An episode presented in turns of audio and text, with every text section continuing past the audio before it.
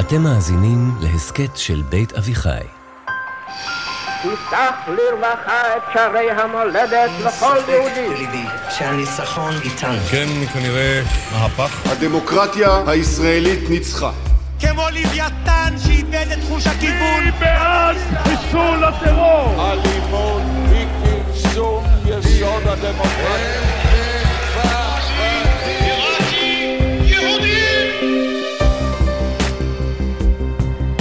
שלום, אני אפרת שפירא רוזנברג ואתן מאזינות ומאזינים לעונה השנייה של מפלגת המחשבות. ההסכת שבו יחד עם דוקטור מיכה גודמן אנחנו צוללים אל עומק הרעיונות שמאחורי הפוליטיקה הישראלית. כחלק מהמסע שלנו להקשבה רדיקלית, בשני הפרקים הקודמים עסקנו במרחב הטיעונים ההישרדותיים, ובהם ניסינו להקשיב גם לטיעון הדמוגרפי, גם לטיעון הביטחוני, ולהשתכנע משניהם. בשני הפרקים הקרובים ננסה לעשות משהו דומה עם מרחב הטיעונים המוסריים. אבל האמת היא שגדול הטיעונים המוסריים הוא אפילו עוד לא טיעון, הוא מילה. והמילה הזאת כל כך טעונה, שהעובדה שהיא בכלל עולה בשיחה, או אפילו האינטונציה המדויקת שבה היא נאמרת, יכולות לסיים את הדיון עוד לפני שהוא בכלל התחיל. ולכן היום, לא רק שהיא לא באמת חלק מהשיחה, היא זאת שמונעת אותה. אז בשביל זה אנחנו כאן. בשביל מילה אחת שמשחקת תפקיד כל כך מכריע בדיון המוסרי. הכיבוש. שלום מיכה. שלום אפרת. אז uh, אני חושבת שאחד המושגים הכי טעונים זה הכיבוש. נכון, אין ביטוי טעון יותר. כן. השמאל משתמשים בו בהאשמה והימין דוחה אותו בזעם. המושג כיבוש הוא אולי המושג החשוב יותר באוצר המילים שישראלים משתמשים בהם בשביל לדבר על הסכסוך, אז זאת אולי המילה הטעונה ביותר והחשובה ביותר, ואולי אם נבין אותה טוב, זה יפתח לנו פתח להבין את הסיפור, את השיחה הזאת, הרבה יותר טוב. אפשר לדעת באינטונציה שבה בן אדם אומר את המילה כיבוש, אפשר לדעת לאיזה מחנה הוא משתייך בדרך כלל, נכון? כן, כן. אז בוא ננסה להסתכל על המילה הזאת, או על הביטוי הזה, הכיבוש, בלי המשקפיים האידיאולוגיות. כן. זאת אומרת, ולשאול את השאלה, עד כמה שזה אפשרי, לשאול את השאלה האובייקטיבית, הרציונלית, האם יש פה כיבוש? אז בוא נתחיל לקלף את השכבות שמאוד מעניינות אבל לא מעניינות אותנו. אוקיי. מכיוון שאנחנו ממקמים את השיחה שלנו ואת כל הפודקאסט הזה בניתוח של השיח הפוליטי הישראלי, או אם נהיה אפילו יותר קונבנציונליים של המיינסטרים הישראלי, אז תראי אפרת, המיינסטרים הישראלי שואל את השאלה האם יש כיבוש והוא מתכוון לשאלה של 67. של יהודה, שומרון ועזה, הגדה המערבית, תבחרו את השם שלכם לפיסת טריטוריה הזאת, האם היא כבושה, האם יש כיבוש, האם הפלסטינים הם כבושים? זאת השאלה, ימין אומר שלא, שמאל אומר שכן, זאת השאלה של המיינסטרים הישראלי, אבל זה רחוק מלהיות השאלה ששואלים בעולם, והפלסטינים שואלים, או השמאל הרדיקלי בישראל שואל, כששואלים האם יש כיבוש. כן, זאת אומרת, אני חושבת שזה חידוד שחשוב לעשות אותו. כי כשהפלסטינים מדבר... אגב, הפלסטינאים אזרחי ישראל והפלסטינאים שאינם אזרחי ישראל ביהודה ושומרון, כשהם מדברים על הנכבה, הם מדברים על 48, לא על 67. גם עם 67 יש בעיה, אבל אבי אבות הטומאה, כן, החטא הקדמון, זה 48. ודרך אגב היום אליטות שונות ברחבי אירופה וארצות הברית גם ממקמים את החטא ב-48 ויש לכל המגמה העולמית הזאת נציגות בישראל בשמאל הרדיקלי שממקם את החטא ב-48 השמאל הציוני תמיד מכם ועדיין ממקם את החטא הקדמון שלנו ב-67 וזה הבדל מאוד גדול. נכון אז בפרק של היום אנחנו רוצים להגיד במפורש שאנחנו מדברים על הכיבוש של 67. בהמשך, כשאנחנו נדבר על, ה, על הנרטיב הפלסטיני ועל הטיעונים של הפלסטינים, אנחנו נחזור לסיפור הזה של 48, לנכבה נכון. ולכיבוש של 48. אבל לצורך השיחה שלנו היום, כשרוב הישראלים מדברים על הכיבוש, הכוונה היא ל-67. נכון, בעצם מה ההבדל בין 48 ל-67? אם החטא הוא 48, אז הדרך היחידה לפתור את החטא, להתיר את החטא, זה לסיים את קיומה של מדינת ישראל כמדינת הלאום של העם היהודי. לבטל את ההגדרה של מדינת ישראל. אם החטא הוא 67, אז צריך לכווץ את הגודל של מדינת ישראל. זאת אומרת, הבעיה היא... ואני חושבת שאנחנו בפרקים הקודמים, אנחנו כבר דיברנו על זה שחלק מהסיבה, חלק מהנימוקים של השמאל הציוני, לצאת מהשטחים ולסיים את הכיבוש זה בדיוק כדי לשמר את האופי של מדינת ישראל כמדינת כמדינת- הלאום של נכון, העם היהודי. נכון, ולכן באמת עכשיו אנחנו לא הולכים, לפחות בתוכנית הזאת, להטיל ספק בקיום של המדינה, אלא לשאול האם מה שקרה ב-67 זאת פעולה של, או העובדה שאנחנו עדיין מחזיקים בשטחים שצה"ל לקח, תפס, תראי באיזה שפה ניטרלית אני מנסה להשתמש, ב-67, האם זה כיבוש או לא כיבוש, השמאל אומר כיבוש, הימין אומר לא כיבוש, בואי ננסה להיות אינטליגנטים בשאלה הזאת. יאללה. עכשיו חשוב לי להגיד שאת העמדה שאני אציג עכשיו היא לא, אני לא עושה כאן ניתוח של המשפט הבינלאומי. אני רוצה רגע לברר את האינטואיציה המוסרית הרווחת והפשוטה שיש לרובנו בשאלה הזאת. לא ניכנס כאן לדיון או הוויכוח הליגליסטי לאור החוק הבינלאומי מה הסטטוס של יהודה ושומרון. אגב, יש ויכוח כזה. ויש יש ויכוח ויכוח כזה. בין משפטנים. הייתה את הוועדה הזאת, והייתה את הוועדה ההיא, ויש את הדוח הזה, ואת הדוח של ההוא. המשפט הבינלאומי הוא אישו, ויש לגביו מחלוקת, ואנחנו לא משפטנים שנינו, ואנחנו לא נעסוק בפן המשפטי. נכון, אני רוצה לשייף את האינטואיציה המוסרית הקונבנציונלית שלנו בנושא הזה. ועכשיו כדי להבין מה כאילו הבעיה המוסרית בכיבוש. בכיבוש, אז אני חושב הדרך הכי טובה להבין כיבוש, זה להבין מדינות כמו אנשים. זה לא מוסרי שבן אדם אחד גונב חפץ מבן אדם אחר, נכון? אני לא צריך עכשיו להראות שיש איזשהו חוק שהוא עובר עליו כשאני אומר שזה לא מוסרי. זה פשוט לא כן, מוסרי. על אף שיש חוק, אבל ה- ב- בהקשר הזה אנחנו נוטים לחשוב שהחוק משקף את המוסר, ולא נכון, הפוך. זה כמו שאני אבוא לבית שלך ואגנוב לך את האופניים. יש לך אופניים? כן, זה ברור, לא צריך להסביר למה זה לא מוסרי, נכון? כן. אנשים לא יכולים לקחת חפצים, רכוש של אנשים אחרים, זה לא מוסרי. באותה מידה, מדינות לא יכולות לקחת חפצים, זאת אומרת, טריטוריה של מדינה אחרת. ועוד איך? בצורה אלימה, בכוח הזרוע. בתוקפנות. אז אם מדינה, כמו נניח רוסיה, פולשת למדינה אחרת, כמו אוקראינה, ולא לקחת פיסת אדמה ממנה, לא צריך את החוק הבינלאומי בשביל לדעת, יש כאן מעשה לא מוסרי. כשאדם גונב מאדם, זה גזל, וכשמדינה גונבת עם מדינה, זה כיבוש. כן, ועדיין זה קורה. כן, כן. אבל אוקיי, בכל מקרה, אז מה זה כיבוש? כיבוש זה גזל. לא גזל בין פרטים, אלא גזל בין מדינות. ומה שמדינות גוזלות אחת מהשנייה זה אדמה, זה טריטוריה. דרך אגב, הרב קוק הוא זה שעשה את המהלך של יחסים בין פרטים צריכים להשתקף כיחסים בין מדינות. הוא אמר שאהבת לרעך כמוך צריך לחול גם בין עמים. הביטוי, אני חושבת, אחוות עמים, הביטוי אחווה בא מלשון אחים ואחיות. נכון. ואחוות עמים היא גם כן משקפת את ההתבוננות הזאת שדיברנו עליה גם כבר בתחילת העונה, של אה, המדינות כמו, אה, אתה יודע, אנחנו משתמשים בביטוי משפחת העמים. נכון, ויש מערכת יחסים מוסרית בין עמים ובין מדינות, ואם תרצי, המצווה לא תגנוב. חל לא רק בין פרטים, אלא גם בין עמים, ולכן מדינה גונבת אדמה ממדינה, זה לא מוסרי, כמו שאם אני גונב לך את האופניים, זה לא מוסרי. כן. אז עכשיו בוא נשאל רגע, האם זה מה שקרה כאן? האם ב-1967 ישראל פלשה למדינה אחרת וגנבה ממנה אדמה שהיא לא שלה? האם האדמה הזאת היא אדמה גזולה? אוקיי. אוקיי, אבל רגע, הפוגה. דיברנו על המודל התלמודי של הקשבה רדיקלית. אנחנו ננסה להציג עכשיו את שני הצדדים של הכיבוש של 67, את העמדה של הימין שאין כיבוש, את העמדה של השמאל שזה כיבוש. אני אתחיל מעדשות, מעיניים ימניות, בסדר? אוקיי. אחר כך נעבור לשמאלניות. אז כדי להניח שהאדמה היא גזולה, צריך לשאול ממי גזלנו אותה, נכון? למי היא הייתה שייכת? למי הייתה שייכת. ומי... אז הקנדידט, המועמד, הכי קופץ לעין זה ירדן. פשוט כי היסטורית, ערב מלחמת ששת הימים, יהודה ושומרון, ומזרח ירושלים, והר הבית, חרם א-שריף, היה בידיים ירדניות. בשליטה ירדנית. אז הכי אינטואיטיבי להגיד שאם גנבנו אותה, אם גזלנו אותה, אם כבשנו אותה, כבשנו אותה מירדן. כי זה מה שהיה. כן. היה מלחמה עם ירדן, ובסוף לקחנו שטחים מירדן. אוקיי, אז התשובה היא כן. אז אוקיי. לא? כדי לשאול האם גזלנו בצורה לא מוסרית אדמה שלא שייכת לנו מהירדנים זה היה שייך לה, צריך להניח כמה הנחות. א', זה היה שייך לירדן.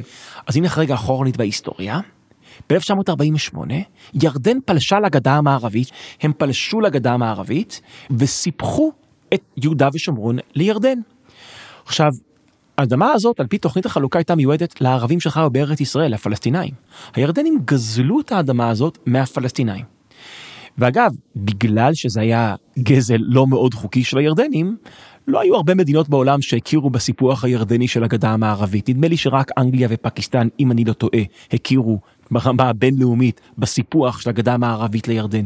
אז האדמה הזו מלכתחילה לא הייתה מאוד ירדנית. זאת עובדה ראשונה שצריך לדעת אותה.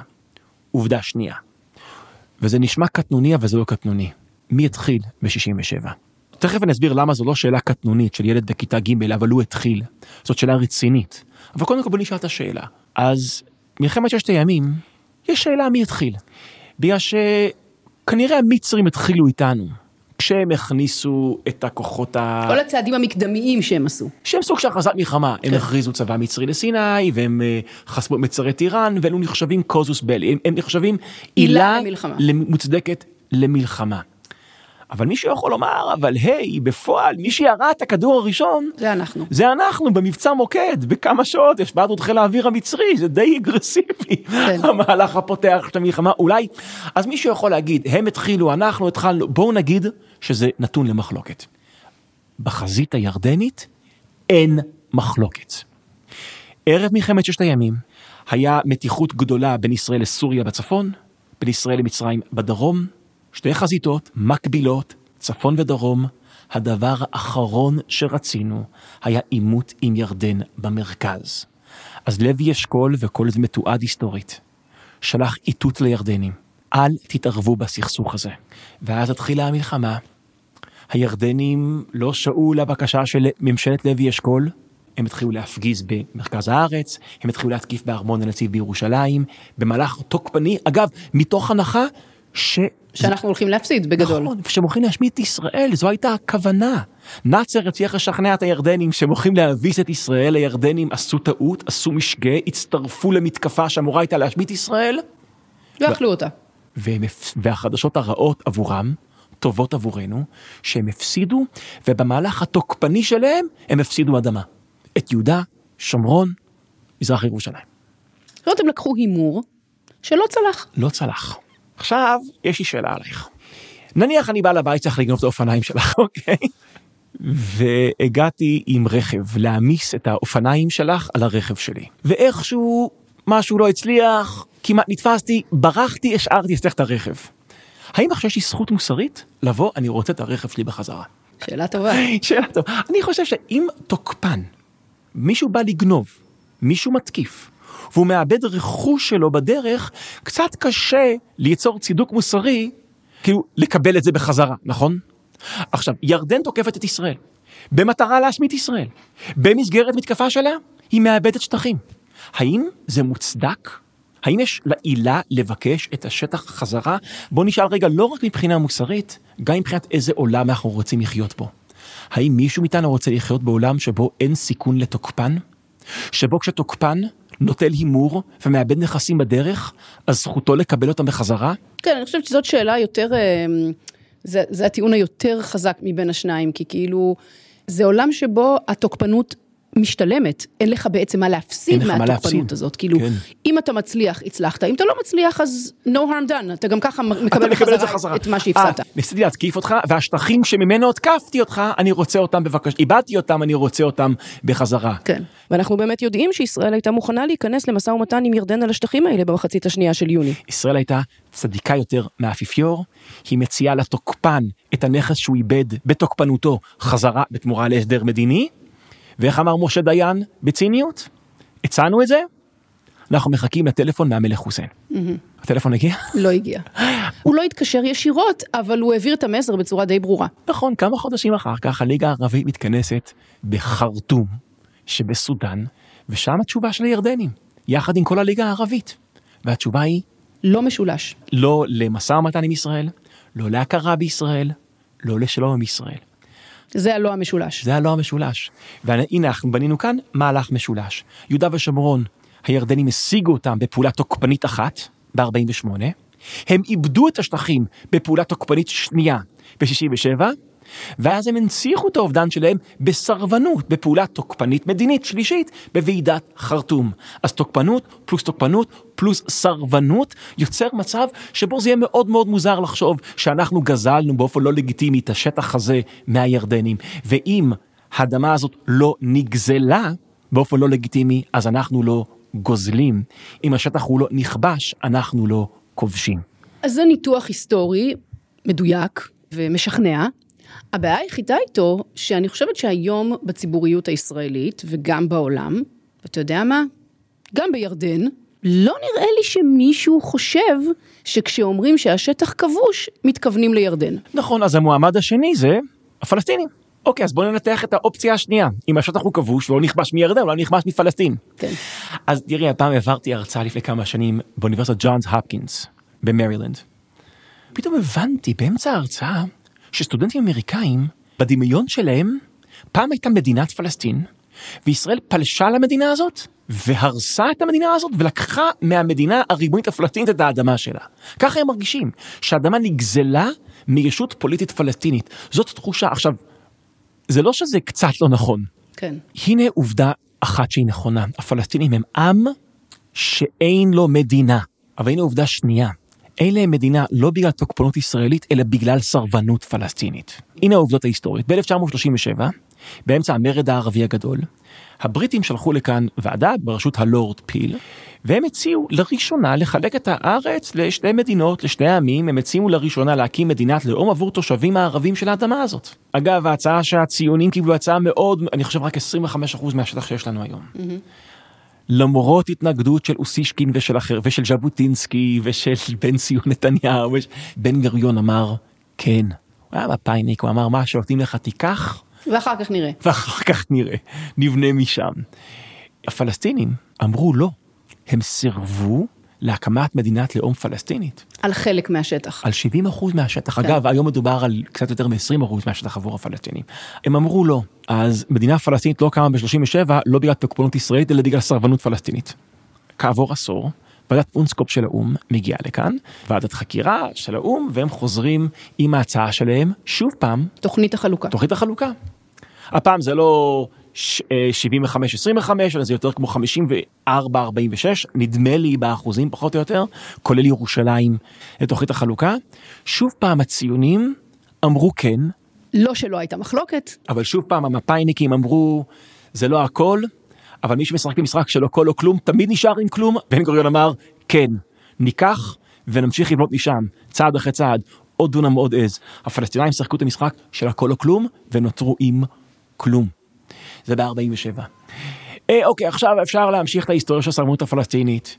ברק 2000, מתווה קלינטון, אפשר להמשיך. אני אעצור כאן, ורק זאת עובדה היסטורית שהסיבה שהפלסטינים הם עם חסר מדינה, אבל בניגוד למיתוס שרווח בעולם, הם עם חסר מדינה לא בגלל תוקפנות של ישראל כלפי הפלסטינים, אלא בגלל הסרבנות של אותם הפלסטינים עצמם. זאת עובדה היסטורית.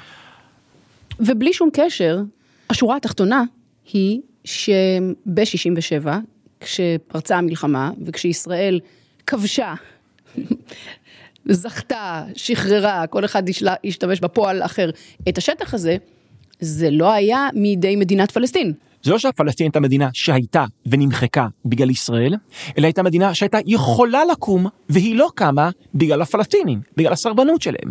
זאת עובדה היסטורית חדה, פשוטה, קשוחה. דרך אגב, אני לא מאשים פה את הפלסטינים. אני יכול להזדהות עם הסרבנות שלהם.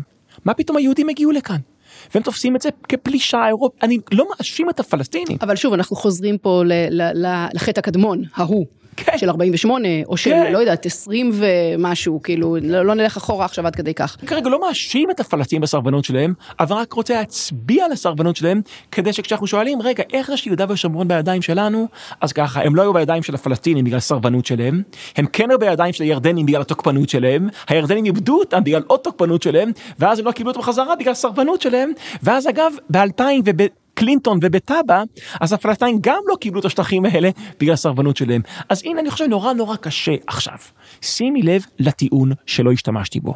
לא נכנסנו לשאלה של הזכות ההיסטורית של עם ישראל על ארץ ישראל, התנ"ך וכל זה. נכון. אנחנו לא נכנסים לשאלה הזו, אנחנו רוצים, אני רוצה רגע, במובן הכי הכי פשוט, זה היה של הירדנים, הם איבדו את זה בתוקפנות, זה לא היה של הפלסטינים, וזה היה יכול להיות בגלל סרבנות. תוקפנות ירדנית, סרבנות פלסטינית, יצרו ביחד מצב שבו השטחים הללו, אפשר לומר, יהודה ושומרון לא בדיוק היו שייכים באופן לגיטימי לאף אחד. ולכן, כשצה"ל פלש לשם, הוא לא לקח שטח שהוא לא שלו, המעמד הכי נכון, הכי מדויק, נדמה לי, של השטחים, זה המעמד הבא שמשתמש בו גם בית משפט העליון הישראלי. זה לא שטחים כבושים, זה שטחים שבמחלוקת. זה האנומליה של יהודה ושומרון. זה שטח שצה"ל לקח, אבל הוא לא היה שייך לאף אחד לא ברור ממי הוא לקח אותו. לא ברור ממי הוא לקח אותו, נכון. זה האנומליה של השטחים הללו. ועכשיו, אני חושב הדבר הכי ישר, אינטלקטואלית שאנחנו יכולים וצריכים להגיד, שהשטחים הללו הם לא נגזלו באופן לא לגיטימי, זה לא אדמה גזולה, הם לא כבושים ואנחנו לא כובשים. אוקיי, אז... אז, אז יש לנו תשובה לשאלה, נכון. אם יש כיבוש, אין התשובה כיבוש, היא לא. היסטורית אין כיבוש. אוקיי, אז בואו נסיים את הפרק הזה. בואי נלך הביתה.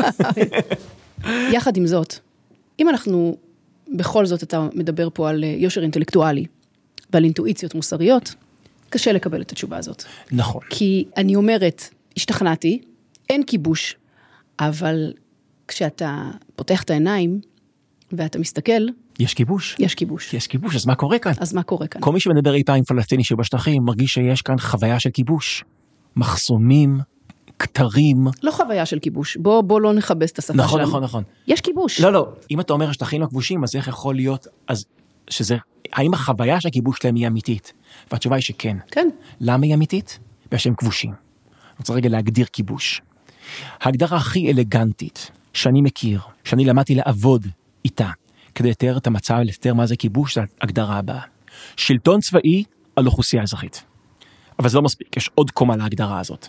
כיבוש השלטון צבאי על אוכלוסייה אזרחית, כשהשלטון הצבאי נשלח על ידי מדינה שלא נבחרה על ידי אותה אוכלוסייה. אותה אוכלוסייה אזרחית. זאת אומרת, נניח, אני תושב של שטח כלשהו, שולט על החיים שלי צבא, והצבא נשלח על ידי מדינה שאני לא אזרח שלה. זאת אומרת, מי ששולט על החיים שלי זה גוף שאני לא יכול להשפיע עליו. אפרת זה כיבוש. ואפרת זה המצב היומיומי של כ-2.5 מיליון פלסטינאים ביהודה ושומרון. האוכלוסייה הפלסטינית היא אוכלוסייה כבושה. החיים שלהם מנוהלים על ידי צבא שאותו הם לא בחרו. ולא רק, אתה יודע, אם זאת הייתה הבעיה שלהם, שהם לא בחרו אותו, כן. המצב היה הרבה יותר טוב. העניין הוא שהגוף הזה מנטר את הפעילויות שלהם, את הבסיסיות ביותר, את חופש התנועה, אתה יודע, דברים בסיסיים כמו בניית בתים. נכון, וכאן, אה, וכאן, נכון, אני תמיד כשאני אומר את זה, אז תמיד אנשי ימין קמים וזועמים. הרי ברמאללה אין כיבוש, רמאללה, בשכם אין כיבוש. יש רשות פלסטינית, הם שולטים לעצמם על החיים, מה אתה רוצה ממני עם המילה כיבוש? אז אוקיי, אני מקבל את העמדה הזאת. צריך לדבר עכשיו על כמות של כיבוש. וזה נכון שעד 93, עד אוסלו היה 100% כיבוש, ועכשיו כמות הכיבוש קטנה. בוא נגיד שיש 70% כיבוש. למה 70% כיבוש? כי אולי ברמאללה אתה פלסטיני שנשלט על ידי פלסטינית, והמשטרה ששולטת עליך היא פלסטינית, והטלוויזיה שאתה רואה היא פלסטינית, וספרי הלימוד הם פלסטינים, אבל אתה רק רוצה לעזוב את רמאללה ולבקר את בן דוד שלך בשכם, הכביש תיסע עליו הוא בשליטת צה"ל. ויכול שלא תוכל לעזוב את רמאללה באותו יום, כי יש כתר על רמאללה, יכול להיות שתגיע לשכם, לא תוכל לצאת משכם, כי בדיוק יש כתר על שכם. כן, העובדה שמאז אוסלו האוטונומיה מפוצלת, של איים אוטונומיים שלא מחוברים אחד לשני, ושהשליטה בכל המרחב הוא של צה"ל, ובמעברים, ואם אתה יכול לטוס לחו"ל או לא יכול לטוס לחו"ל, היא של צה"ל, כן, זו חוויית כיבוש פחותה מלפני אוסלו, צריך לומר את זה, אבל זה עדיין כיבוש, שלטון צבאי שולט על נתחים גדולים מהחיים שחיים את הפלסטיני ביהודה ושומרון. לא, וגם יותר מזה, אני חושבת שזה שאתה כבר אומר שמאז אוסלו זה קטן, זה רק מוכיח שאוסלו עשה משהו בהפחתת חוויית הכיבוש. נכון, זאת אומרת, אז זה רק נכון. מוכיח את הנקודה, שאוטונומיה או שלטון עצמי היא באמת מפחיתה את הכיבוש. נכון, היא מפחיתה את הכמ... אגב, אני מאוד בעד, ואנחנו נדבר על זה בהמשך, לדבר בשפה כמותית כאן, ולא בינארית, לא או שיש כיבוש או שאין כיבוש, אלא כמה כיבוש, אם יש יותר כיבוש או פחות כיבוש, אבל האוכלוסייה הפלסטינית, זה פשוט לא ישר אינטלקטואלית להגיד שהם לא כבושים, הם כבושים. הפלסטינים הם כבושים, הם אוכלוסייה אזרחית שנשלטת על ידי שלטון צבאי. עכשיו, תחשבי על זה, מה זה אומר על... עבור ישראלים. ישראל היא מדינה דמוקרטית, נכון? יש הרבה הגדרות לדמוקרטיה, הנה אחת מהן. זה לא שלטון הרוב, זה שלטון עצמי. זה שעם שולט על עצמו. אז מה זה מדינת ישראל? בתוך גבולות הקו הירוק יש פה דמוקרטיה. עם ששולט על עצמו. בשטחים אנחנו עם ששולט על עם אחר. זו סתירה פנימית בתוך ההגדרה שהיא דמוקרטיה כובשת, זה כמעט אוקסימורון. וזאת שאלה מוסרית כבדת משקל שהשמאל מעלה מאז 67, ובצדק הוא מעלה את השאלה הזאת מאז 67. אז אם אני מבינה נכון, אנחנו בעצם הגענו למצב שלפיו יש כיבוש ואין כיבוש.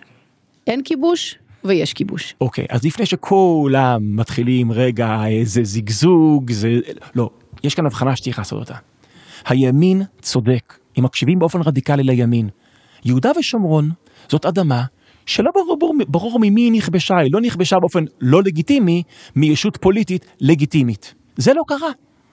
השטחים הם לא גניבה, השטחים לא כבושים. הם שטחים במחלוקת. הם שטחים במחלוקת. זה נכון. כן, אז השטחים הם לא כבושים, אז אנחנו לא כובשים. אבל העם הפלסטיני הוא עם כבוש, יש שלטון צבאי על אוכלוסייה אזרחית בשטחים. אז הימין צדק לגבי האדמה, השמאל צדק לגבי האנשים. האם אנחנו מוכנים ומסוגלים לבוא עם ההבחנה המורכבת יותר ולהגיד השטחים לא כבושים, אבל התושבים של השטחים כבושים? האם לא אנחנו מוכנים לבוא? ואגב, אם מקשיבים לשיח הפוליטי הישראלי מאז 67, או אם תרצי מאז שנות ה-70 שבו תפס תאוצה, שימי לב שהימין תמיד מדבר על אדמה, כי זה הארגומנט החזק שלו. Mm-hmm. והשמאל כמעט תמיד מדבר... על הסבל הפלסטיני. על האנשים. על חוויית הכיבוש, אתה יודע, הביטוי, אה, הכיבוש משחית. כן. כן? הביטוי הכיבוש משחית, ראינו אם היינו כובשים שטחים לא מאוכלסים. אף אחד לא דיבר על הכיבוש משחית, על כיבוש חצי האי סיני. כן? אה, הכיבוש ההוא לא כל כך השחית. כן. אבל הכיבוש משחית כשאתה עומד במחסום, ואתה צריך נכון. למשטר אנשים, ואתה מתייחס אליהם, בזה, פורץ לבתים שלהם באמצע הלילה, ועושה להם חיפוש בבתים. ו... אז, כשמדובר, הביטוי השמאלני הידוע, הכיבוש משחית, הוא, הוא מדבר על האינטראקציה עם האנשים. נכון, ולכן לדעתי מה, ש... מה שקורה בשמאל, זה שהשמאל מדבר על אנשים והימין מדבר על אדמה והשמאל צודק כשהוא מדבר על אנשים והימין צודק כשהוא מדבר על אדמה ונראה לי שמה שהשמאל מצפה מאיתנו לעשות ואולי הוא עושה בעצמו הוא מקיש באופן לא מודע מהאנשים על האדמה. בגלל שאנשים כבושים מהאדמה כבושה והימין מקיש באופן לא מודע מהאדמה על האנשים. בגלל שהאדמה לא כבושה האנשים אז לא גם כבושים. האנשים לא כבושים. אבל האם אנחנו יכולים להכיל את המציאות המורכבת שהימין צודק באשר לאדמה, השמאל צודק באשר לאנשים, האדמה לא כבושה, הפלסטינאים כן כבושים, ומה אנחנו עושים עם זה הלאה? זאת שאלה גדולה, אבל נדמה לי שכשאנחנו הולכים להמשיך את המסע שלנו להבנת הסכסוך באופן יותר מורכב, אז להבין את שאלת הכיבוש בדיוק באופן הבא, הכיבוש חל על אנשים, לא על אדמה. כולם מדברים על שלום אף אחד לא מדבר על צדק לאחד זה גן עדן, לאחר גיהנום כמה אצבעות על ההדק עד מתי יהום השר? עד מתי אדם בן... אני אפרת שפירא רוזנברג וזה היה עוד פרק במפלגת המחשבות. בפרק הבא נמשיך לעסוק במרחב הטיעונים המוסריים משמאל ומימין. קבוצת הפייסבוק שלנו פעילה וסוערת לאחרונה ולא מעט חברים וחברות בה מביעים את דעתם על מה שעולה פה ובכלל. אתם מוזמנים להצטרף ולתרום גם את חלקכם. בקבוצה הזאת תוכלו למצוא גם לינק לקבוצת וואטסאפ שקטה שבה תקבלו הודעה בכל פעם שיוצא פרק חדש. תודה לניר לייסט ולאור שמיר שעורכים אותנו, לאייל לויט ולאריה גולדין שמפיקים אותנו, ולניבה גולדברג שנותנת דחיפה רצינית למאמץ המשותף שלנו. פרקים נוספים של מפלגת המחשבות והסכתים נוספים של בית אביחי מחכים לכם באתר החדש שלנו ובזירות ההסכתים המובילות.